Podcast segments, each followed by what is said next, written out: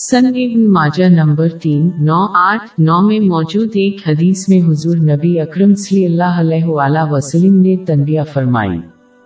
کہ تھوڑا سا دکھاوا بھی شرک ہے۔ یہ شرک کی ایک معمولی قسم ہے جس کی وجہ سے کسی کا ایمان ضائع نہیں ہوتا۔ اس کے بجائے یہ ثواب کے نقصان کا باعث بنتا ہے۔ اس مسلمان نے لوگوں کی خوشنودی کے لیے کام کیا جبکہ انہیں اللہ کی خوشنودی کے لیے عمل کرنا چاہیے تھا۔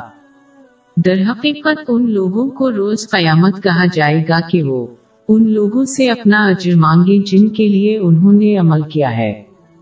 جو ممکن نہیں ہوگا۔ اس کی تنبیہ جامع ترمزی نمبر تین ایک پانچ چار میں موجود حدیث میں کی گئی ہے۔ اگر شیطان کسی کو ایمان صالحہ سے نہیں روک سکتا تو وہ ان کی نیت کو خراب کرنے کی کوشش کرے گا جس سے ان کا اجر ضائع ہو جائے گا۔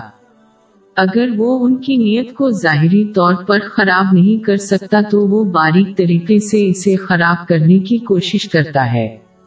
اس میں وہ بھی شامل ہے جب لوگ اپنے نیک ایمان کو دوسروں کے سامنے ظاہر کرتے ہیں۔ بعض اوقات یہ اتنا لطیف ہوتا ہے کہ انسان خود بھی اس سے پوری طرح واقف نہیں ہوتا ہے کہ وہ کیا کر رہا ہے۔ جیسا کہ علم حاصل کرنا اور اس پر عمل کرنا سب پر فرض ہے۔ سن ابن ماجہ نمبر دو دو، چار میں موجود حدیث کے مطابق قیامت کے دن آدمی کو کوئی عزر نہیں چھوڑا جائے گا۔ باریک بینی کا مظاہرہ اکثر سوشل میڈیا اور کسی کی تقریر کے ذریعے ہوتا ہے۔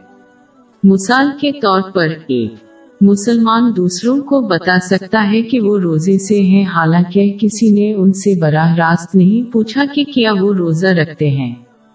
ایک اور مثال یہ ہے کہ جب کوئی عام طور پر دوسروں کے سامنے قرآن پاک کی تلاوت کرتا ہے، وہ دوسروں کو دکھاتے ہیں کہ انہوں نے قرآن پاک حفظ کر لیا ہے۔ یہاں تک کہ عوامی طور پر خود پر تنقید کرنا بھی دوسروں کے سامنے اپنی عارضی کا مظاہرہ سمجھا جا سکتا ہے۔ نتیجہ اخذ کرنے کے لیے نفاست سے دکھا ہوا مسلمانوں کے اجر کو ختم کر دیتا ہے اور ان کے ایمان صالحہ کی حفاظت کے لیے اس سے بچنا چاہیے۔ یہ اسلامی علم سیکھنے اور اس پر عمل کرنے سے ہی ممکن ہے۔